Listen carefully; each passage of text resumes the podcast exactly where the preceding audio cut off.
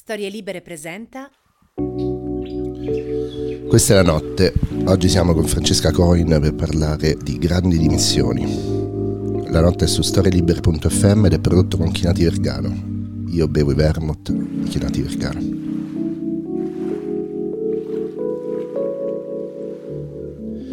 Gli ingredienti per fare uno slow gin martinez. 60 ml di slow gin 30 ml di vermouth rosso 11 ml di dry curacao 11 ml di maraschino 2 dash di campari un twist di limone. Penso che devo iniziare però a postare queste ricette da qualche parte perché sennò non penso che uno se le possa ricordare. Ciao.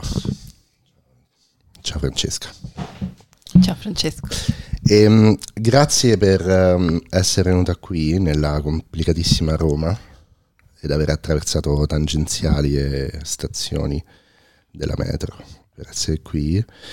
Sei in giro per uh, parlare del tuo, del tuo, libro Le grandi dimissioni, uscito in questo periodo per Einaudis e Libero e, e, quindi insomma di uno degli argomenti fondamentali, forse dell'argomento che contiene tutti gli argomenti di, di questi anni, c'è appunto questa idea di grandi dimissioni che non spiegherò io, perché penso che tu ormai l'avrai fatto così tante volte che lo sai fare meglio di me.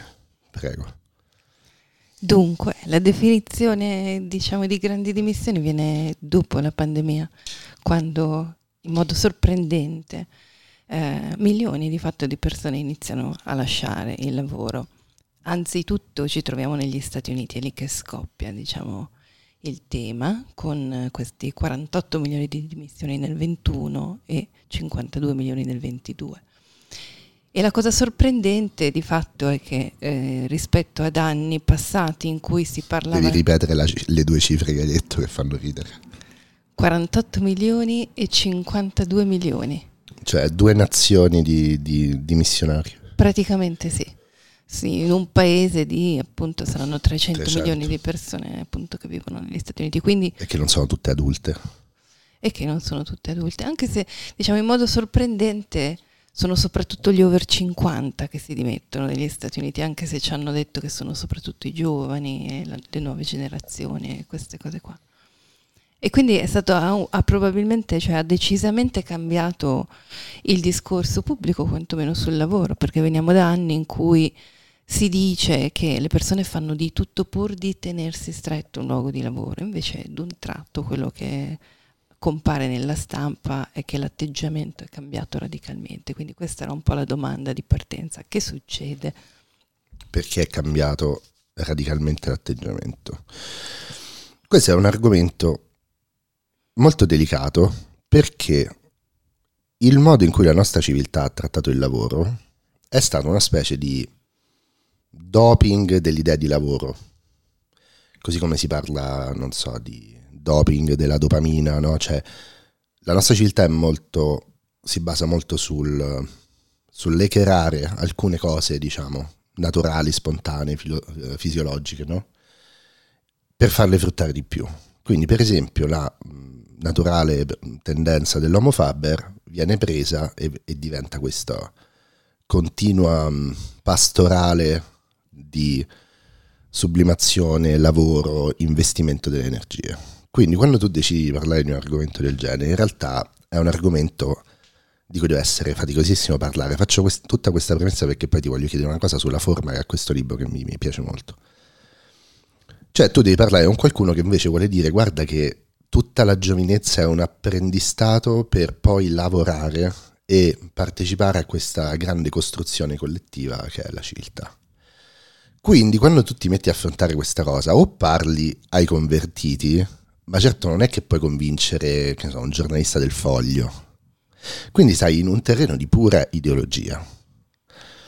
Ma scrivere un libro vuol dire raccontare delle storie. Quindi c'è un rapporto interessante tra la, la, ricerca della tessitura proprio del libro e il fatto che comunque alla fine o sì o no, cioè o credi che ci siano state le grandi dimissioni o non ci credi, oppure sai, tutte quelle reazioni tipo i giovani sono chiusi, capito? Tutta quella estetica del stay angry, stay foolish, no? Cioè, o c'è quella posizione, la posizione è no, invece ho capito benissimo perché sono tutti stufati. E arrivo al punto che è la, la cosa che ti volevo chiedere. Tu hai strutturato questo libro in un modo molto, cioè come un, con una specie di trappola, secondo me. Cioè tu all'inizio racconti questo tema e poteva essere anche un libro di 50 cartelle stampate molto grandi, in cui tu racconti cosa sono le grandi dimissioni, il quiet quitting e questi concetti qui.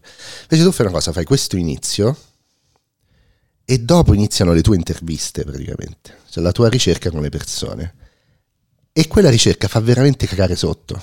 Cioè, mentre l'argomento grandi dimissioni può essere una cosa su cui litigare su Twitter, quando tu inizi a intervistare gente che se n'è andata dagli ospedali, diciamo dalla pandemia, no? dagli ospedali, dalla distribuzione, cioè supermercato, magazzini, eccetera, e eh, dalla ristorazione e ospitalità, cioè tre settori che sono stati molto toccati dalla pandemia, quando inizi a leggere, poi vorrei leggere alcune cose, come scrivono queste persone, non puoi stare contro l'argomento che ci sono state realmente delle grandi dimissioni, non è che la gente è choosy. Quindi c'è questo salto tra discorso solo sull'ideologia e poi andare a vedere qual è la realtà. Cioè la realtà è che i grossi lavori sono una tortura.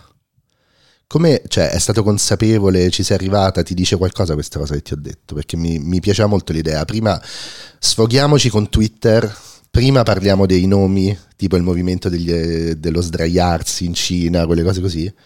Poi una volta che abbiamo finito di scherzare vi racconto come viene veramente trattata la gente. Non so, è stupenda come strategia. Ma a me mm, l'idea della trappola non dispiace, in effetti, perché, eh, perché anche il discorso pubblico è stato un po' una trappola, cioè il discorso eh. pubblico è stato molto basato su quest'idea che il fenomeno non esiste. Se esiste, esiste solo appunto perché ci sono dei giovani chiusi che preferiscono stare sul divano, eccetera. E però eh, il malcontento serpeggiante, noi lo sentiamo da tanti anni, insomma si parla di tanti anni di, eh, anche nel mondo del lavoro culturale, si, si parla di lavoro, di quello che implica, di sacrifici, eccetera. Per cui i tentativi, secondo me, quello che ho provato a fare sono due cose alla fine. Uno, sicuramente far parlare le persone e soprattutto le persone che lavorano nei settori poveri o in un settore come appunto la sanità, in cui paradossalmente proprio chi per lavoro cura gli altri soffre così tanto che per sopravvivere scappa. E poi l'altra parte che che secondo me andava provata, quantomeno volevo provare a mettere in fila, era quello della storia degli ultimi cent'anni, perché poi... E tu parti dal Fordismo praticamente. Mm, sì. Cioè, quindi l'idea, diciamo, la prima, sai, quando leggi questi libri arriva sempre la notizia divertente che non sapevi, su quello inizi a costruire un po' il tuo senso del libro che stai leggendo. E mi sembra che la notizia nel tuo libro sia che c'era un turnover assurdo di lavoratori della Ford. Cioè noi, chi difende l'imprenditoria parla del Fordismo come di uno dei momenti d'oro, diciamo, della, di, di, di, comprensione filosofica di che cos'è la società industriale, diciamo. Però io non sapevo che praticamente mi sembra che le proporzioni sono che dovevano, per avere 15.000 operai nelle loro fabbriche che lavorassero alle macchine, ne dovevano assumere 50.000 in un anno perché se 4 persone su 3 persone su 4 se ne andavano. Mm, sì, c'era un turnover del 370%, che vuol dire che appunto dovevano assumere più o meno 4 volte quello che gli serviva per far funzionare le cose. Il che appunto poi ci, ci parla di quanto difficile è far lavorare le persone, perché come dicevi tu, nella società dopata in cui siamo, in cui comunque c'era la virtù del lavoro, c'era questa idea che essere sempre impegnati comunque era un segnale di virtù avere sempre Oggi del lavoro Oggi non sono stato fare. produttivo, mm. quelle cose lì. Esatto. E quindi l- sembra che lavorare sia naturale anche se abbiamo perso il senso molto spesso delle cose che facciamo, cioè magari appunto nel lavoro culturale non necessariamente, però tanti lavori mh, come torno a David Graeber, quel libro certo. Bullshit, Bullshit Jobs. Jobs.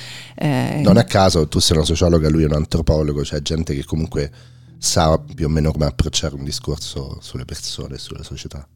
Sì, e ti fa vedere che l'assurdità di quello che è normale, l'assurdità di un sistema appunto che ti fa lavorare sempre e, e, e, e, per me la domanda di partenza non era tanto perché lasciano, ma perché restano, cioè perché si lavora. E quindi guardare un po' tutti i condizionamenti che hanno fatto sì che fosse normale andare a lavorare anche se non ti importa nulla di quello che fai e farlo per la gran parte della tua vita, delle ore del giorno, della settimana, del mese, per tutta la tua esistenza.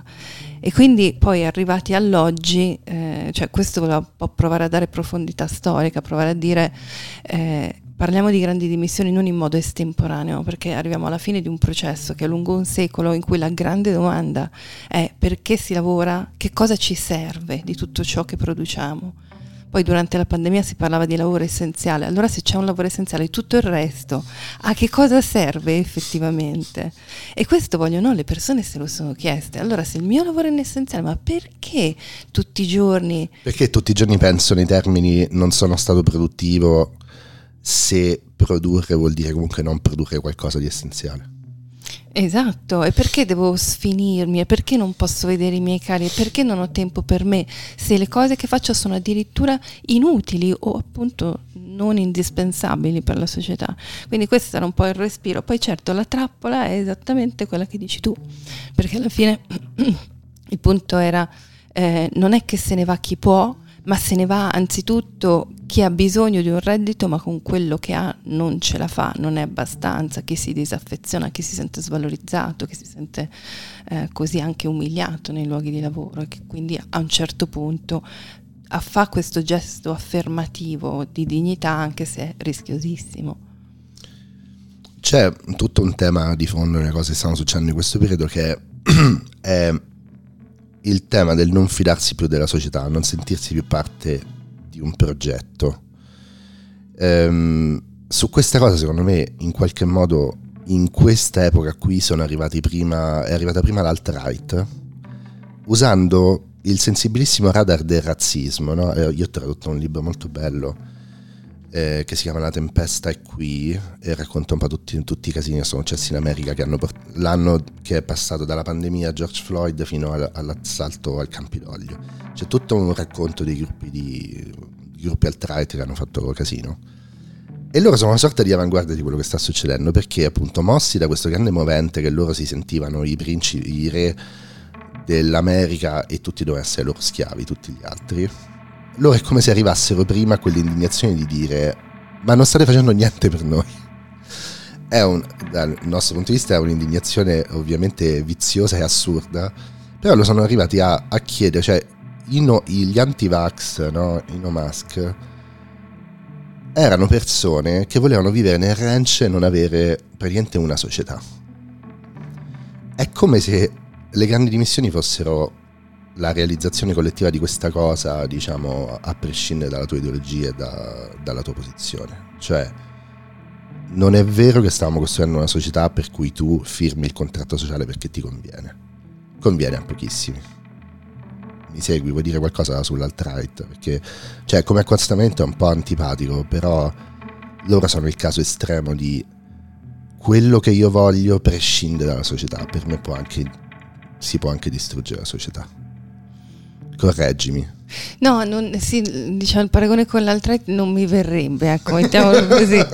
Eh, penso, cioè la vedo, la potrei mettere così, che eh, posti dentro un sistema che sembra essere allo sbando, c'è chi vuole scendere.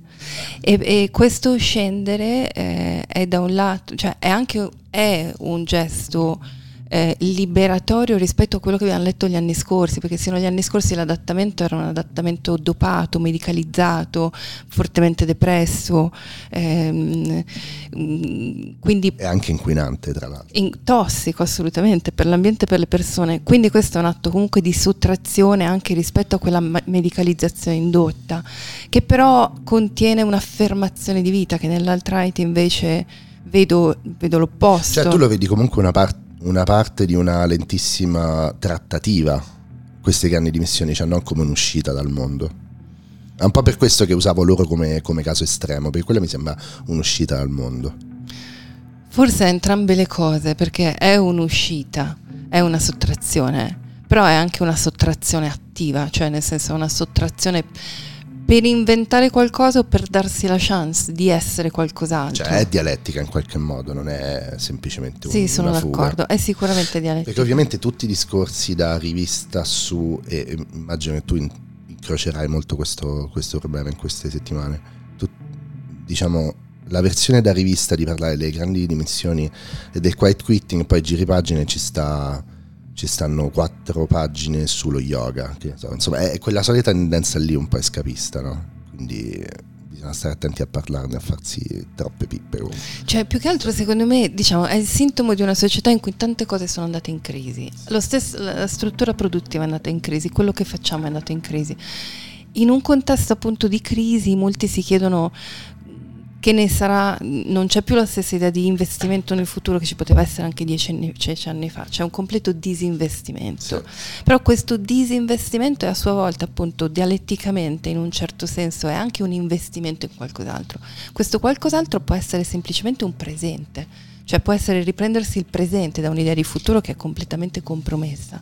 Però in questo riprendersi il presente c'è anche un riprendersi che nell'altra non c'è di relazioni, di bisogno di cura, anche di sì. disinquinamento, se vogliamo, del mondo. In questo senso, se vuoi la differenza, però anche, eh, anche allo stesso modo un sintomo appunto di un sistema in crisi, entrambi alla fine sono sintomi di un sistema in crisi, vanno secondo me in direzioni diverse, però si, si posizionano in modo contemporaneo.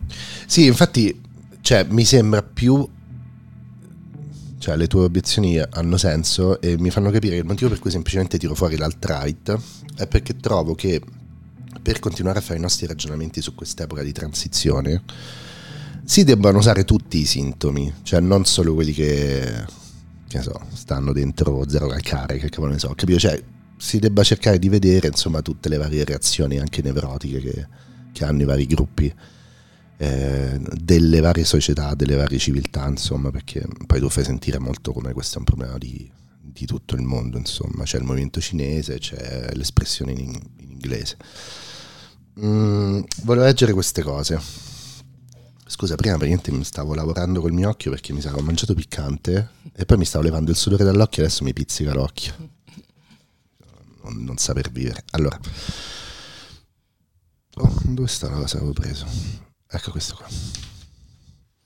Basta farsi un giro in rete per trovare centinaia di testimonianze di donne e uomini che scappano dagli ipermercati, dai supermercati a causa di insicurezza, paghe troppo basse e pratiche vestatorie. E qui c'è questo paginone con cinque diverse testimonianze che tu hai trovato in rete. Nel Lazio. Turni dalle 6.30, sembra mm, Volponi, capito? Sembra letteratura del lavoro del Novecento. Turni dalle 6.30 fino alle 21, con due ore di pausa pranzo. Straordinari non pagati, turni disumani, ambiente di lavoro tossico, ma è comprensibile visto che tutti stanno chiusi lì dentro senza avere una vita normale. Lasciate perdere ciò che vi dicono ai colloqui e andate altrove a cercare lavoro, non fatevi sfruttare. In Calabria. Stipendi sottopagati, sfruttamento garantito, non hai un ruolo, dove hanno bisogno ti mettono, colleghi bravi ma vittime di questo potere, perché o fai come dicono loro o sei fuori, guai a chiedere aumenti. Ho preferito lasciare anziché farmi sfruttare. Sette ore di lavoro per 480 euro al mese sono una vergogna e ti dividevi tra cassa e reparto. C'erano giorni che non riuscivo nemmeno ad alzarmi per bere dell'acqua. Sconsiglio vivamente questa azienda. In Campania. Assunta come cassiera con contratto di 18 ore settimanali ma lavoro effettivo pari a 60 ore. Oltre alla cassa bisognava pulire, lavare il pavimento e provvedere al rifornimento a scaffali. Aspetti positivi nessuno, aspetti negativi pessima gestione e organizzazione del lavoro. In Friuli, i lavori, perché poi è bello tutta l'Italia, no? Eh, nord, centro, sud.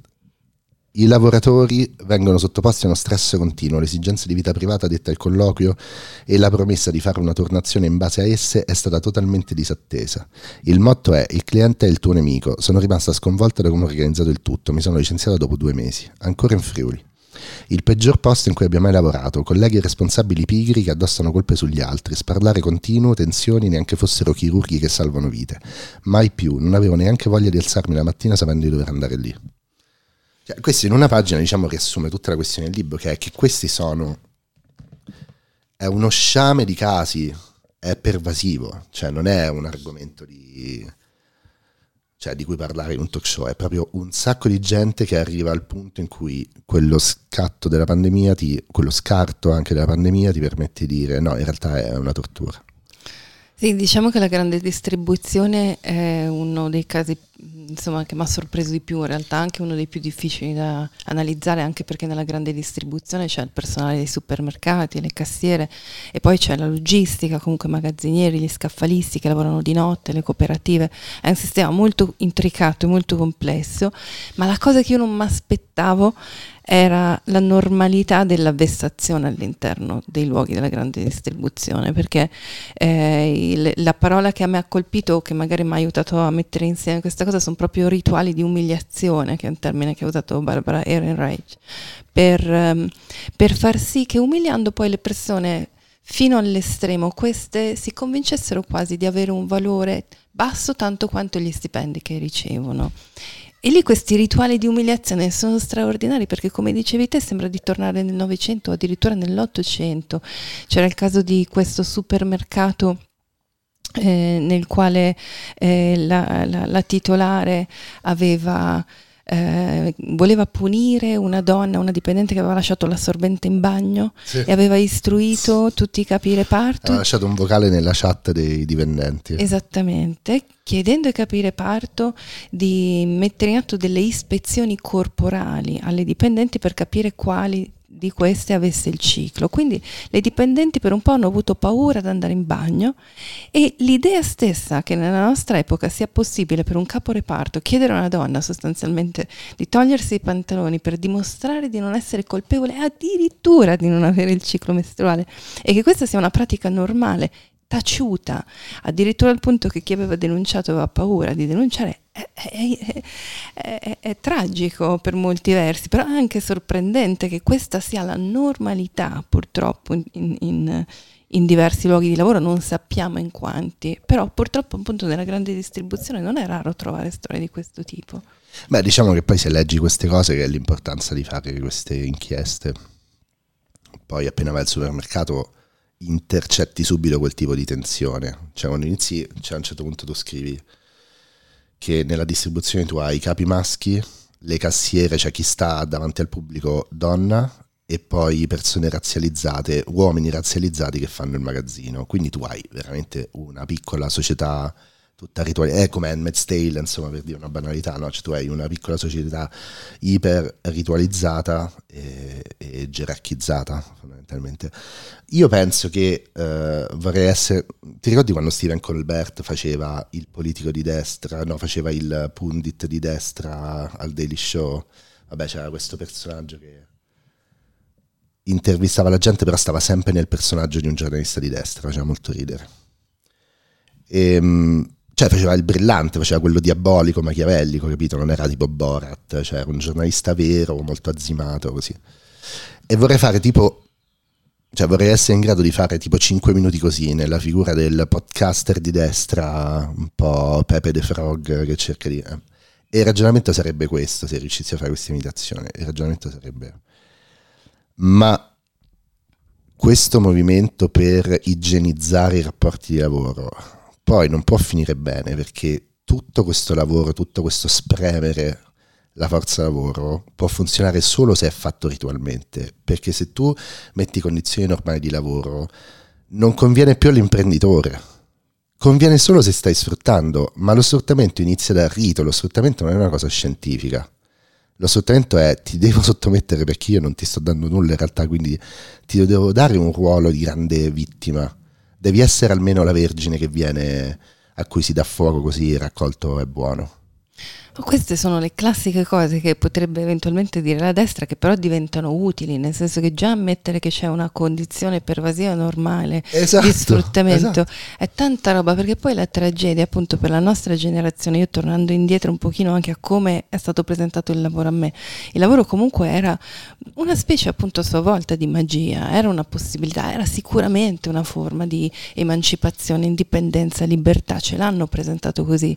Quando Marta Fana ha pubblicato qualche qualche anno fa non era lavoro è sfruttamento. I marxisti sono andati a dirle no, ma il titolo è sbagliato perché è ovvio che il lavoro è sfruttamento, ma non era ovvio affatto, nel senso che ci hanno detto comunque che era appunto era una, una possibilità di creare delle cose. Vabbè, io e te siamo anche cresciuti alla fine della storia, no? dopo il 90, diciamo, quindi noi siamo proprio questa è una cosa molto generazionale, cioè noi stiamo tra i valori novecenteschi ma anche il pensare che tutto sia costruttivo la terza via, veramente Clinton, quel, quell'Occidente lì, no? E infatti la fine della storia alla fine è stata quella assenza proprio di storia per esempio che c'è dentro i magazzini Ikea in cui tu entri la mattina non c'è neanche l'alba, il tramonto, non ci sono le finestre, c'è la luce al neon, quindi alla fine della storia è la fine anche del giorno e notte, era lavoro sempre poi.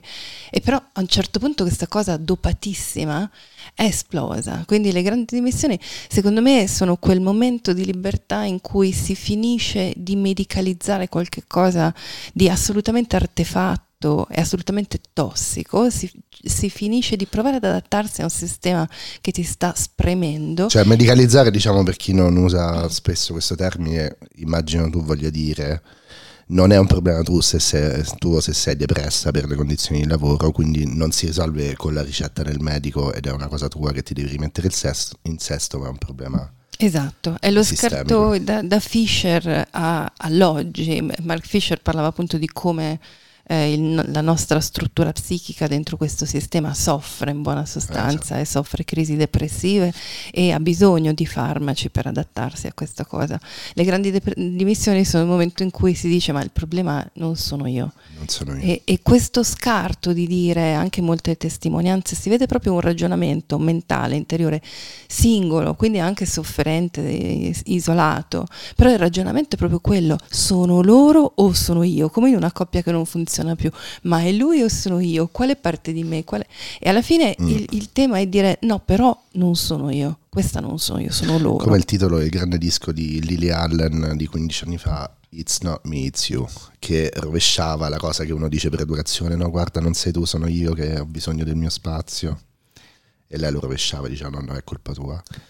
E, um, sì, funziona abbastanza in questo caso. E, e qui c'è Viola, per esempio, io sono molto affezionata alla testimonianza di Viola, è l'ultima ed è l'unica, o meglio sono due sul mondo culturale che ho tenuto un po' alla fine, perché appunto prima volevo andare ai settori statisticamente riconosciuti come problematici, però lei eh, proprio esplicita ogni passaggio di questo ragionamento del chiedersi, loro mi chiedevano di essere sempre disponibile, mi dicevano che io ero il problema perché io non ero abbastanza entusiasta di fare quello che mi veniva chiesto, perché ero così privilegiata a fare un lavoro culturale che avrei dovuto essere felice di farlo anche nelle vacanze, nel tempo libero, nel weekend.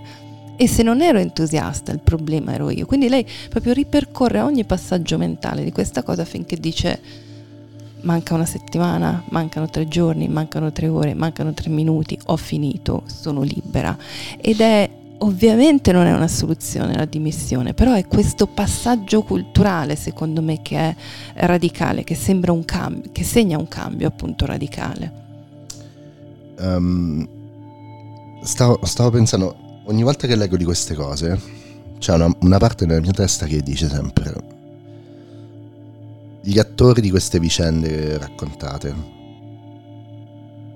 Che quale delle loro azioni sono fatte per mettersi in salvo, per assicurarsi la sopravvivenza? Cioè un tema su cui mi perdo sempre, tipo quando guido, quando insomma mi, mi sposto, finisco spessissimo a pensare a questa cosa, a come le azioni terribili delle persone sono comunque sempre azioni di autoconservazione e anche questa è una cosa che è stata dichiarata dal nostro sistema, perché il nostro sistema ha puntato sul, per secoli sulla paura di essere di non essere al sicuro per farti fare una serie di operazioni tipo io finché non ho un panfilo rischio di morire di fame, fondamentalmente, no? se, cioè se devi riassumere che cos'è lavorare nella nostra società.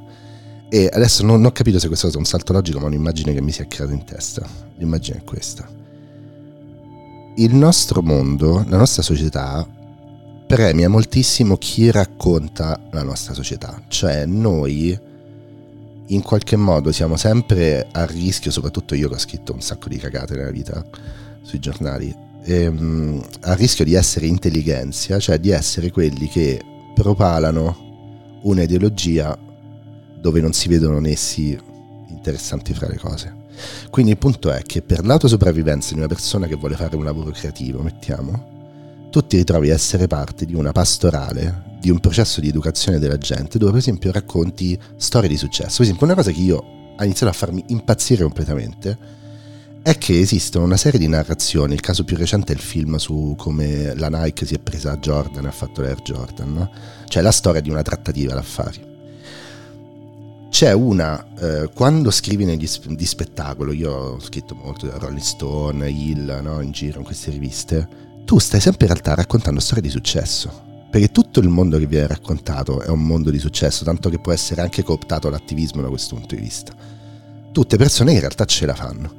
E quindi mi prende questa grande angoscia a pensare a, a tutte queste energie impiegate per sopravvivere, per cui anche io mi posso considerare precario pur ormai campando di quello che voglio fare, e sono sempre in qualche modo ricattabile. Cioè, se tu mi porti a fare. Ehm, a intervistare, io ho intervistato a lungo cantanti. È veramente una merda intervistare i musicisti perché sono solo persone che hanno il terrore di non essere più famose dopo il disco che sta uscendo. Quindi tu fai. Io ho fatto parte proprio di una casta di ehm, persone della comunicazione che tutto il tempo ti portavano storie di successo, cioè stai parlando di una serie tv, è una storia di successo, stai parlando di un cantante, è una storia di successo, stai parlando di un quartiere dove si muovono delle cose, è una storia di successo. E quindi questo, scusa se te l'ho buttata così veramente a caso, non so da dove mi è venuta, ma ehm, così volevo vedere se avevi qualcosa da dire. Cioè, è un mondo che poi si racconta continuamente il mondo come storia di difficoltà superate individualmente che portano a grandi traguardi se segui lo sport americano si parla solo, dice ah che storia di riscatto, allora è possibile superare le avversità, tu hai vissuto negli Stati Uniti sette anni, eh, l'hai sentito questo linguaggio, che così associativamente che ti viene da dire? E che, che c'è un'uscita semantica anche da quella cosa lì adesso, nel senso eh, c'era quel libro di Jack Alberstam, eh, L'arte del fallimento, che è stato tradu- tradotto esattamente molti anni dopo in Italia, c'è una bellissima postfazione. L'arte queer del fallimento. L'arte queer del fallimento, sì. sì.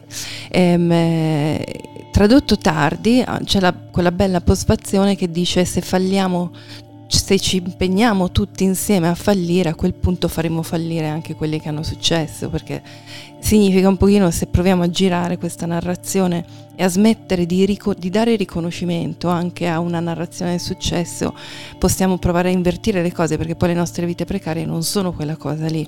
Sì, è come se tu, tu stai contribuendo mettendoti 5 euro al giorno in un gratta e vinci, 5 euro molto sudati tu butti nel gratta e vinci perché uno possa vincere un milione e, e avercela fatta e quindi raccontare che uno ce la può fare, fondamentalmente. Sì, secondo me c'è un'uscita da quella cosa lì, nel senso mi sembra che almeno che negli ultimi disinvestire. anni che è un disinvestire ma che è anche un, un, disconoscere quello come modello sociale, magari non è un'uscita semantica generalizzata, però mi sembra che questo cambio di narrative sia sempre più diffuso, c'è questo gruppo napoletano che io adoro, si chiamano gli Addolorata, che nel, nel, mm, nei loro pezzi provano totalmente a rovesciare le, le narrative ma anche a, a, a rovesciare quindi le aspettative e i desideri che sono di quest'epoca. E, e tutto questo rovesciamento che si trova proprio in ogni loro pezzo, cioè questo pezzo si chiama Snoopy e, e parla appunto di, di, una generazione che non vuole più lavorare per esempio in quattro ristoranti oppure che eh, non vuole più lavorare basta, vuole stare disteso al mare giustamente. Insomma. Allora li cito. Se guadagnassi 3k non lo farei perché il lavoro è una merda e lo abolirei. Tu vuoi una casa di proprietà, io tempo di mia proprietà. Tu sei sempre triste, fra Charlie Brown, non ti droghi mai, stai sempre in down. Ah, Fra, nel senso di fratello. Okay. Io vivo una festa nella mia testa che non si arresta tutta la notte. Fra sembra un sound. Ti sei impegnato alla magistrale, io impegnato sì a farmi male. Ma loro sono carini, molto raffinati anche come dire nelle, nelle, nei, nei, sottotesti, perché è chiaro che c'è tutta una cultura appunto sociopolitica, però anche la prima frase che hai letto, eh, tu vuoi una casa di proprietà, io ho tempo di mia proprietà, qui c'è già tutto un mondo, cioè qui c'è già un mondo sociale di persone che hanno eh, sacrificato il loro tempo per avere delle cose di proprietà, che poi alla fine manco la casa, cioè chi sacrifica tutto il proprio tempo, se non in affitto a prezzi sempre più alti, e che adesso dicono io in realtà voglio tempo di vivere, come quel libro appunto di Pascal Chabot. Eh, pubblicato dal Tascabile che dice vivere è avere tempo ed è l'unica cosa paradossalmente che non abbiamo e quindi questo rovesciamento di paradigmi secondo me è in atto però è sotto traccia ed è più facile disconoscerlo per continuare a celebrare diciamo, la, la, lo stesso tipo di società, anche se ci sono fughe centripete da tutte le parti, forme di diserzione, uscita, sottrazione, che avvengono sotto traccia, quindi appunto bisogna un po' cogliere gli indizi, però è un movimento che c'è ed è più capillare e diffuso di quel che sembra. Sì, um, sì, non penso sia neanche più una questione di bolla, insomma, sia una cosa che si incontra tantissimo, ma d'altronde io faccio sempre questi, mi stanno venendo oggi sempre questi paragoni sbagliati, ma diciamo che come prima ho fatto il paragone con l'alt-right, adesso ti faccio il paragone col mito del ciringhito, cioè, come al solito, il popolo ha avuto delle intuizioni in tempi non sospetti quando noi eravamo ancora molto costruttivi e si era sviluppata, è una cosa penso sia dell'inizio del secolo, il coatto, il tamarro, quello che è, che in realtà c'è il grande sogno, mo svolto, mi apro il ciringhito, lascio tutto, voglio vivere in spiaggia, poi c'era stato pure un film, non so se di Salvatore, insomma uno di quei film di quell'epoca lì, eh, su Bisio che andava a vivere appunto in un posto boh, in Centro America. Era un super mito, no? Loro c'erano già arrivati all'idea, cioè era un, un ragionamento che era individualista, era no, io mollo tutto, io sono paraculo, prendo, vado, apro sto ciringhito, vivo in spiaggia in ciabatte, però siamo arrivati più o meno alla stessa cosa. Cioè anche lì ti dico, eh, igienizza la cosa che ho detto, nel senso chiaramente c'entra qualcosa. Boh, se, se, se, devo essere sincera, tutti i pezzi musicali eh, recenti che parlano appunto di lasciare il lavoro finiscono in qualche modo a dire io vado al mare, questa figura sì, sì, onnipresente sì. del, del, mare, mare c'è.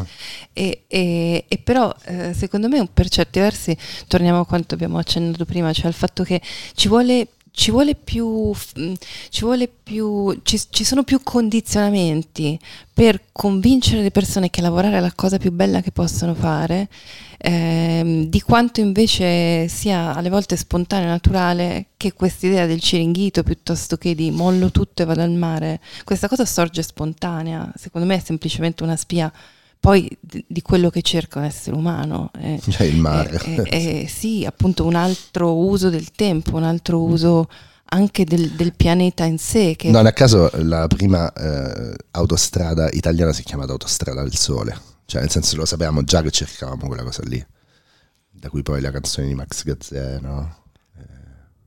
Però appunto per tutti i lunghi anni 90, 2000, 2010 eh, è, è, stata su diciamo, questa, questo immaginario. Poi sono arrivate le crisi, perché fino ad ora abbiamo parlato un po' degli individui, però poi sono arrivate anche le crisi. 2008, eh, Lehman Brothers, eh, debito, crisi del debito in Europa, e poi la pandemia, e poi la guerra, e poi il cambio climatico.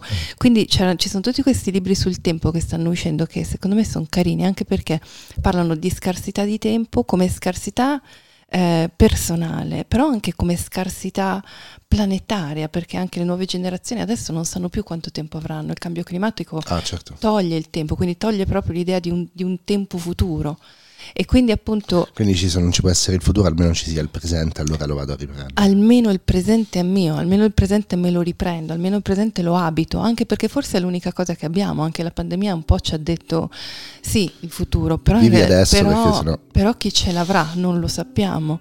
E quindi anche quello è stato un cambiamento epocale che soprattutto in questo caso nelle nuove generazioni di sicuro ha fatto sì che, eh, che cambiasse un pochino ciò che desi- il desiderio, l'immagine di futuro che avevano, o anche semplicemente ciò su cui investire.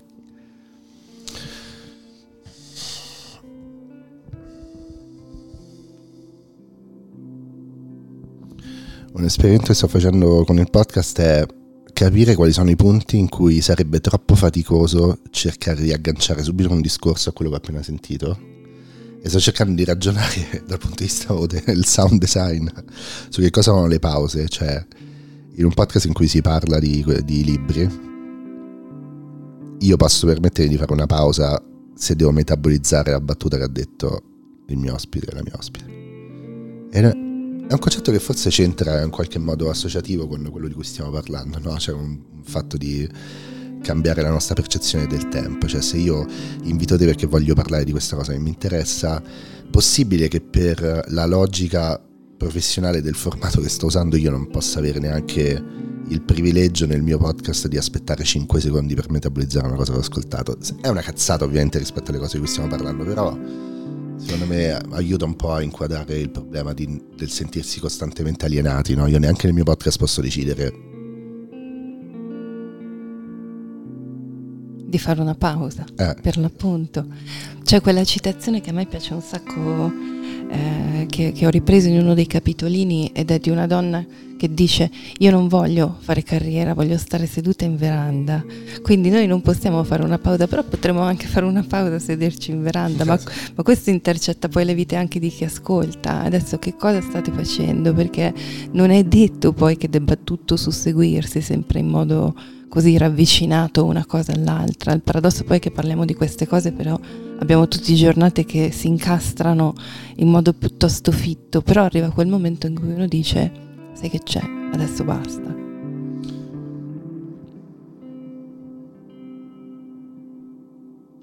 Sì, in certe puntate mi dice la mia editor di Storie Libere, Valentina, che non si sente la mia voce, si sente solo la voce dell'ospite, io parlo con la voce bassissima.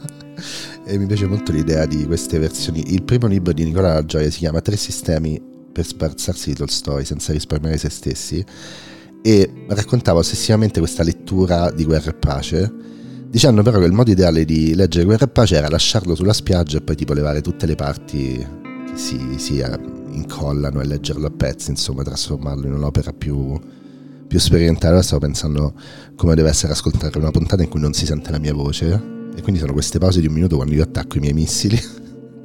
poi di colpo ti diventi, stai ascoltando il podcast e, e arriva l'altra persona che, che risponde. Non lo so. E comunque questo è un feedback che ho avuto su questa ricerca di fare le cose spiegate male. Cioè incontra, incontra comunque un nocciolo duro di estimatori.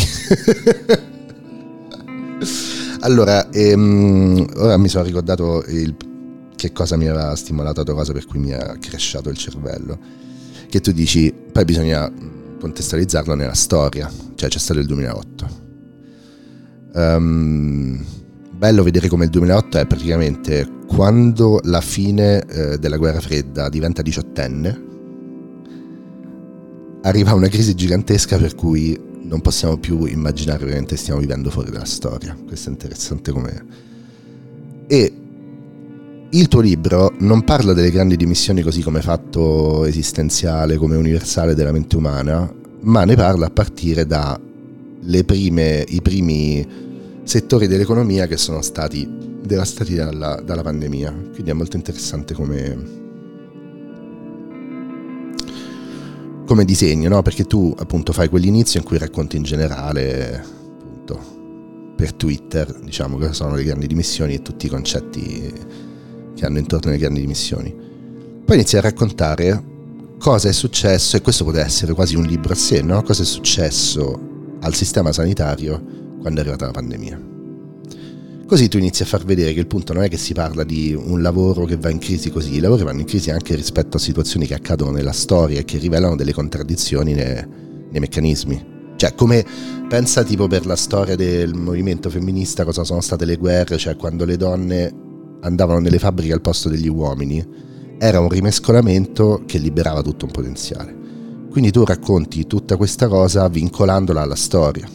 E quindi è molto interessante, cioè è bello quando i libri hanno un bell'indice che ti dice già tante cose quando lo leggi, magari se sei, se sei una studiosa ce l'hai in testa questa cosa dell'indice della bibliografia. No? E quindi è bello perché tu inizi prima a vedere intuitivamente qual è stato il primo ramo dell'economia devastato dal Covid, è stato um, il settore sanitario, che veniva appunto da un'era di privatizzazioni e di cose fatte senza ma- margine possibile di errore o di emergenza. Quindi uno a un certo punto non sa più cosa sta leggendo, cioè sto leggendo la storia delle grandi missioni o sto leggendo la storia di questo periodo ed è molto affascinante questa combinazione. Poi passi all'altro settore che è stato, come si dice, disrupted, che è eh, ospitalità, eh, giusto? Sì, quindi bar, ristoranti, cosa è successo durante la pandemia. Lì pure si rivela una cosa simile, cioè nel, nel nostro... adesso sto scrivendo la recensione del tuo libro, vabbè. Nel nostro mondo il tentativo di fare margine ci ha portato a tagliare da tutte le parti, lo vediamo anche come lavoriamo noi, lavori diciamo precari nella comunicazione e nella cultura, è tutto un tagliare, questo ce lo faccio, questo me lo faccio tutto di notte, questo lo faccio nei weekend, no? Per fare margine.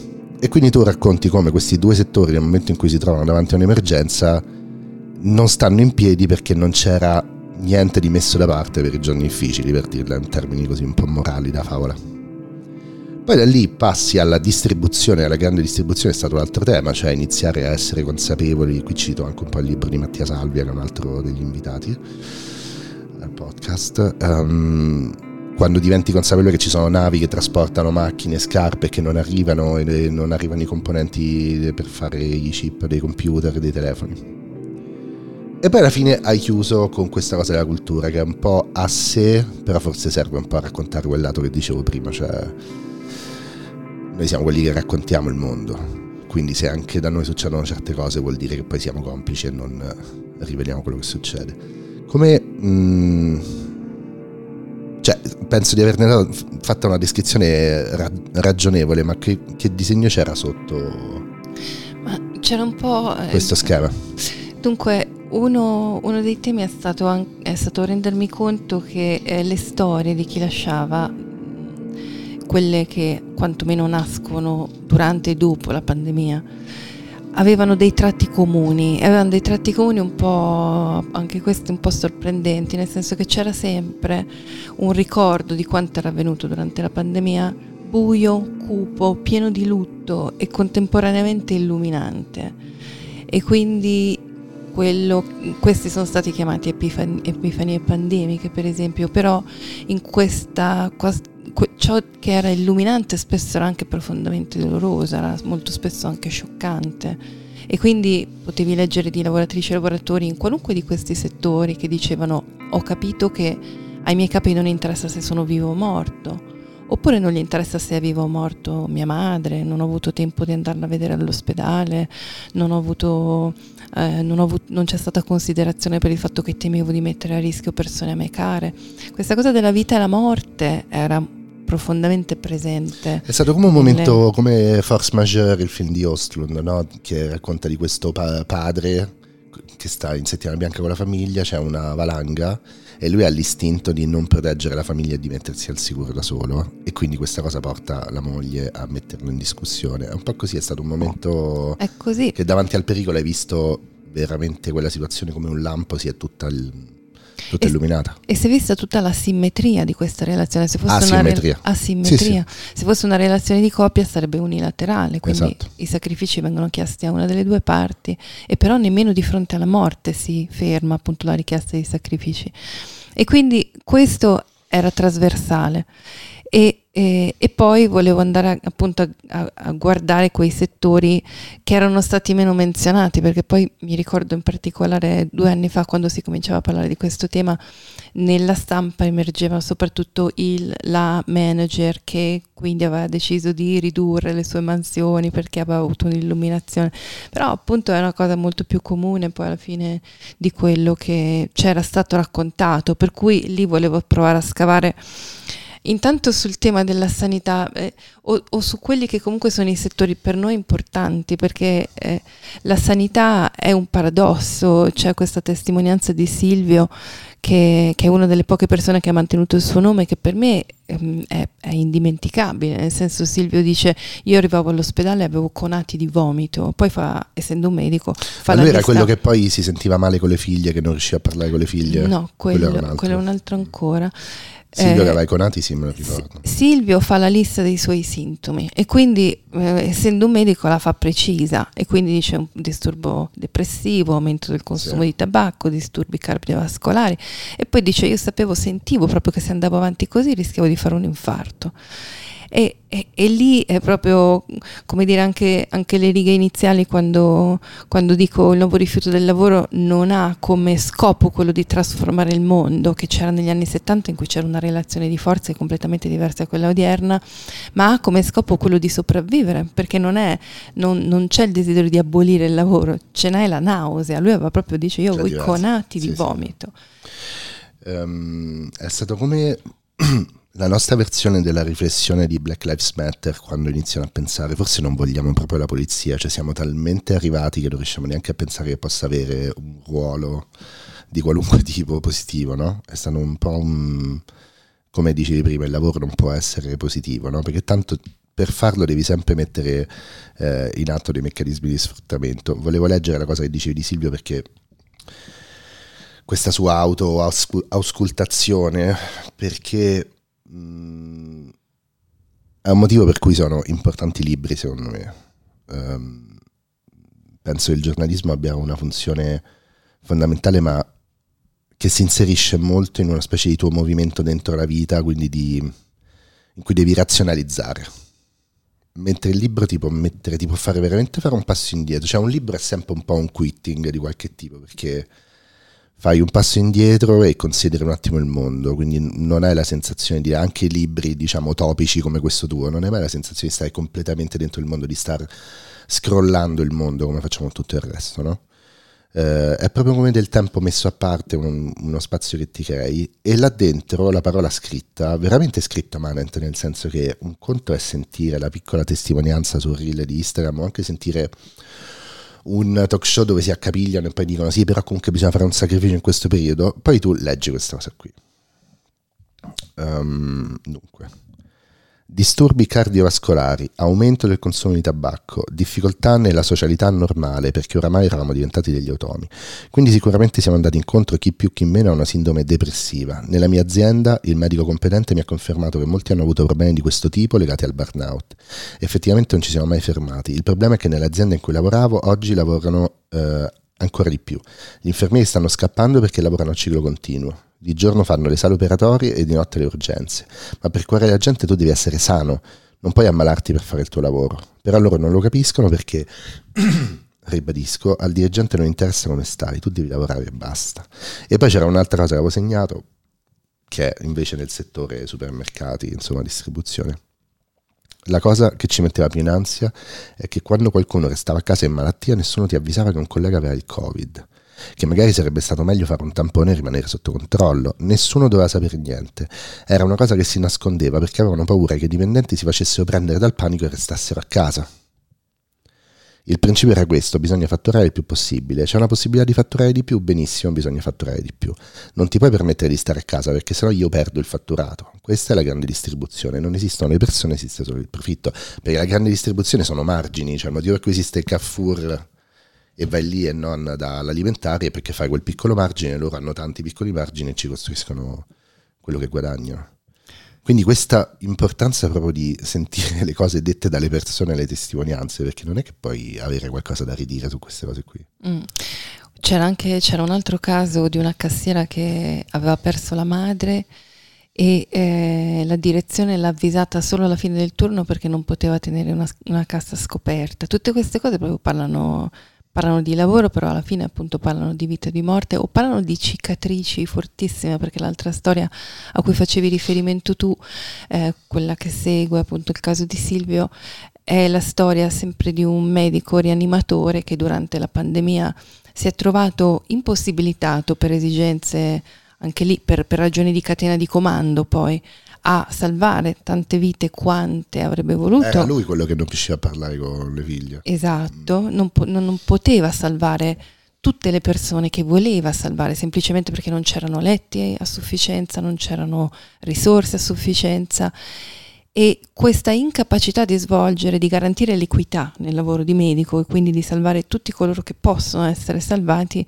l'aveva portato a ad una fe- quella che viene definita una ferita morale, cioè a sentirsi responsabile di questi decessi, al punto che lui appunto in questa intervista dice non riuscivo più a guardare le mie figlie negli occhi e che a, ad analizzarla come, come dire, un, un, veterano di guerra come un veterano di guerra ad analizzare questa cosa che devo dire ha fatto impressione anche a lui. Eh, io mi, co- mi, rendevo conto che era un'intervista, le sue parole erano state esigue, ridotte al minimo, però a lavorare con quel tema, con un uomo che si sente così in colpa per, un, per qualcosa che non è dipeso da lui, che non è mai stata sua responsabilità, da non riuscire a guardare le figlie perché non voleva che le figlie lo vedessero, perché si sentiva, lui dice, brutto o comunque colpevole.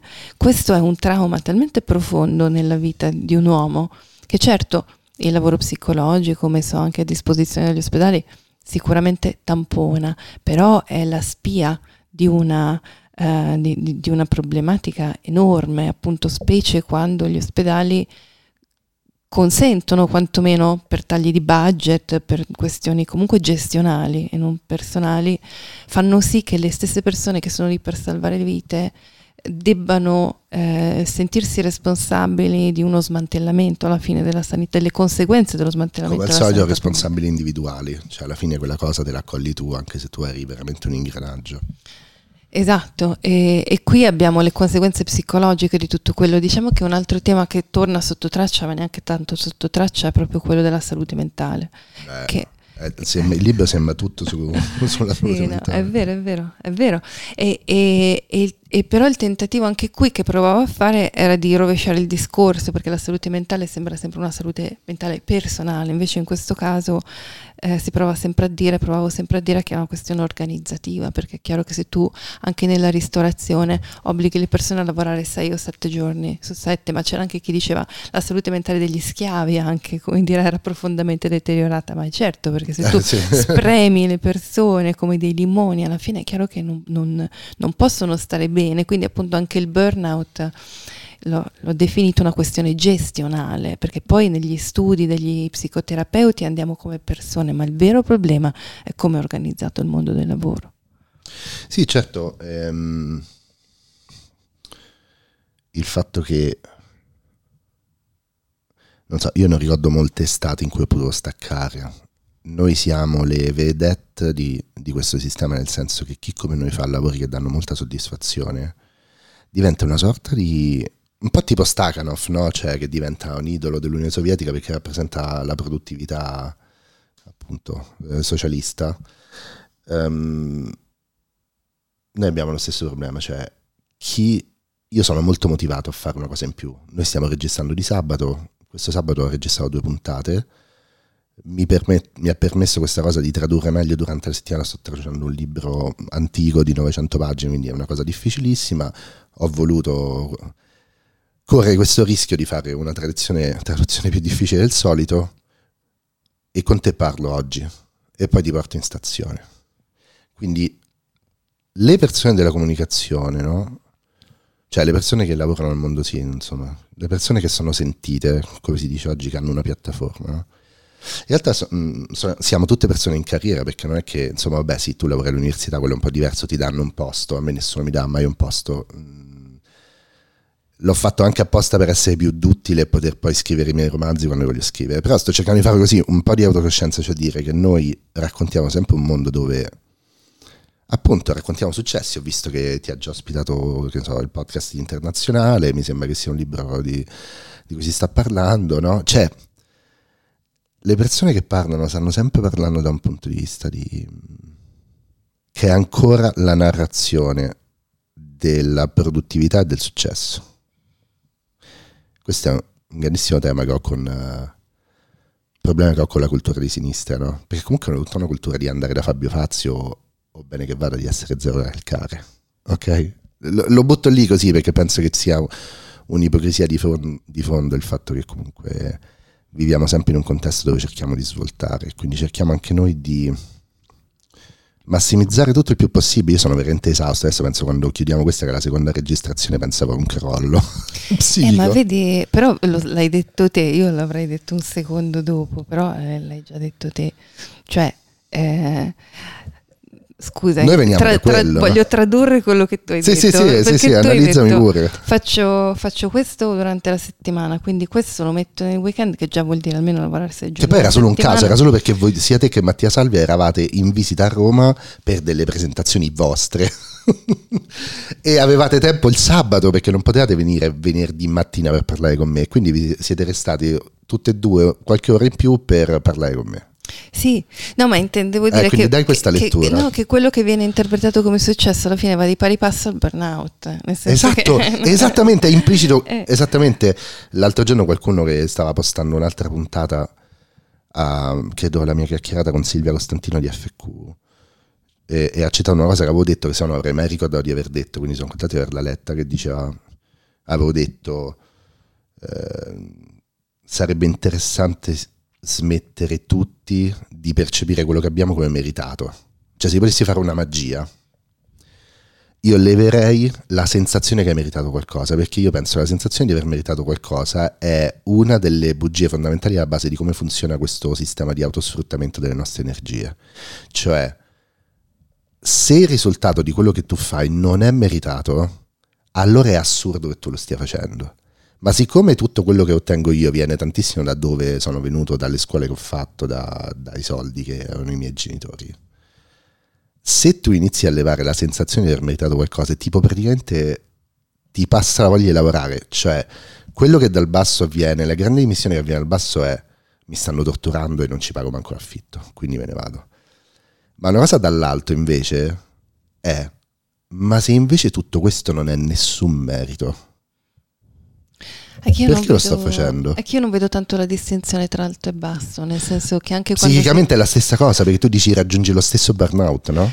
Sì, ma anche poi nel mondo culturale non mi sembra che stiamo spesso tanto in alto, nel senso, cioè comunque appunto quando vado coll- dal collettivo di fabbrica GKN loro, e, gli, e, i giornalisti gli chiedono e quindi come state? Loro rispondono guarda che noi non abbiamo noi stiamo come stiamo, magari stiamo in cassa integrazione, però voi invece come state? Perché eh, voi esatto. i vostri pezzi quanto ve li pagano? Esatto. Perché dicono noi comunque non lavoriamo a cottimo da anni, mentre i giornalisti sì. per esempio sì, e quindi appunto quindi questo, questi 30 euro per il pezzo che stai scrivendo sulla fabbrica? Eh, no, appunto quindi questa piattaforma poi non è detto che sia un reddito, che sia un affitto, e molto spesso è un burnout, ma anche quelle poche righe che ho scritto sui campioni olimpionici, cioè eh, il peso dell'oro, eh, non è detto che anche chi raggiunge delle, delle alte vette e, e, e, abbia dei riconoscimenti internazionali la viva bene, perché alle volte appunto anche lì sei spremuto ah, sì, sì, parlavi modi. tipo di Naomi Osaka e delle, delle varie atlete che, che, avevano saltato delle competizioni perché erano esaurite.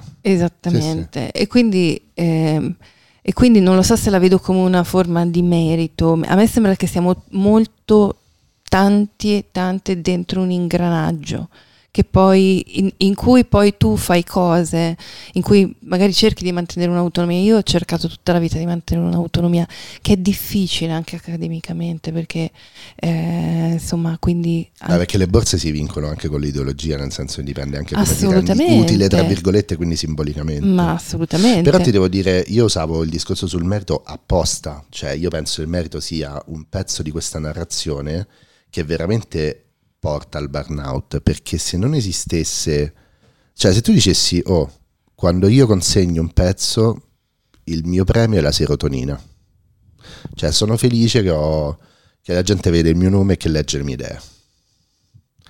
Non è che me lo merito, che sono bravo, cioè è solo serotonina che viene semplicemente dal fatto che quella è una piattaforma ambita e ci sto io che è molto diverso dal pensare mi sono fatto un culo ragazzi ma adesso pubblico sul tale giornale.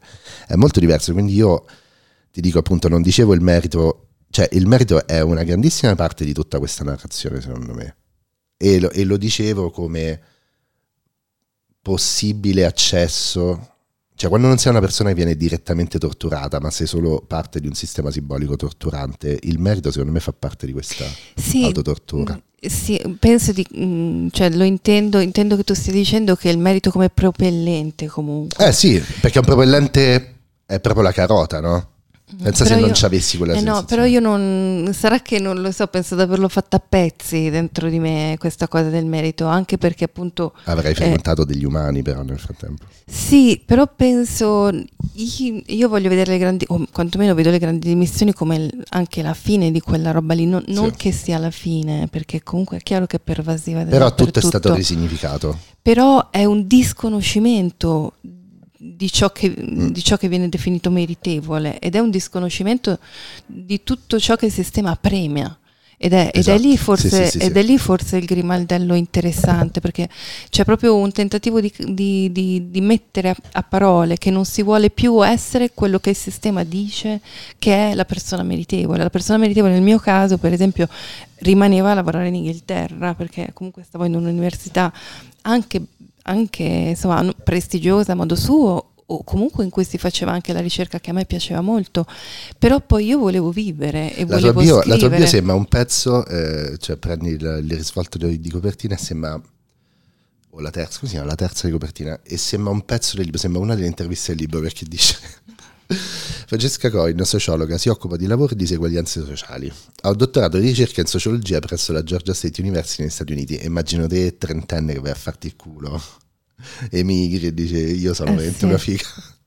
Fino a settembre 22 ha lavorato come professoressa associata nel Dipartimento di Sociologia dell'Università di Lancaster nel Regno Unito. Il Regno Unito che è veramente il posto più satanico della Terra in questo momento, secondo me. Certo, Soprattutto amici che lavorano all'università, insomma, è un posto da incubo. Eh, certo.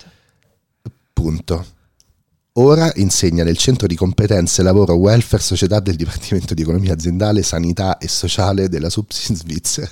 Mi sembra tipo che fosse un, un abbio eh, quiet quitting. Ma è un po' una meta così. no, ma guarda che tocchi un punto perché io non la volevo esplicitare più di così, perché poi non volevo metterci dentro il quitting nel mondo accademico, che ci ha- ci ho messo una paginetta, Sì, però non ci volevo andare in quella cosa dice lì. un burnout in accademia. Sì, ma poi me ne sono occupata anni fa, non ci volevo più tornare a occuparmi di quella cosa e non volevo parlare delle mie dimissioni, però è chiaro che c'è un pezzo soggettivo biografico in questa cosa. Beh, insomma, io non Anche conosco la perché- tua vita, quando ho letto quel risvolto ho pensato, ah, ok. Io non avrei potuto scrivere questo libro se non mi fossi dimessa, nel senso Perché? che perché io comunque ho lasciato l'Università di Lancaster a ottobre, poi è chiaro, mh, quando dai un anticipo devi dare un preavviso di dimissioni di sei mesi, quindi alla fine gradualmente i compiti che hai si diradano e io in quel tempo... in quei comunque- compiti diradati. in quei compiti di, di redazione ho iniziato a scrivere questo libro perché poi paradossalmente in accademia tu non puoi, non hai tempo di scrivere, quindi sono riuscita a infilare un libro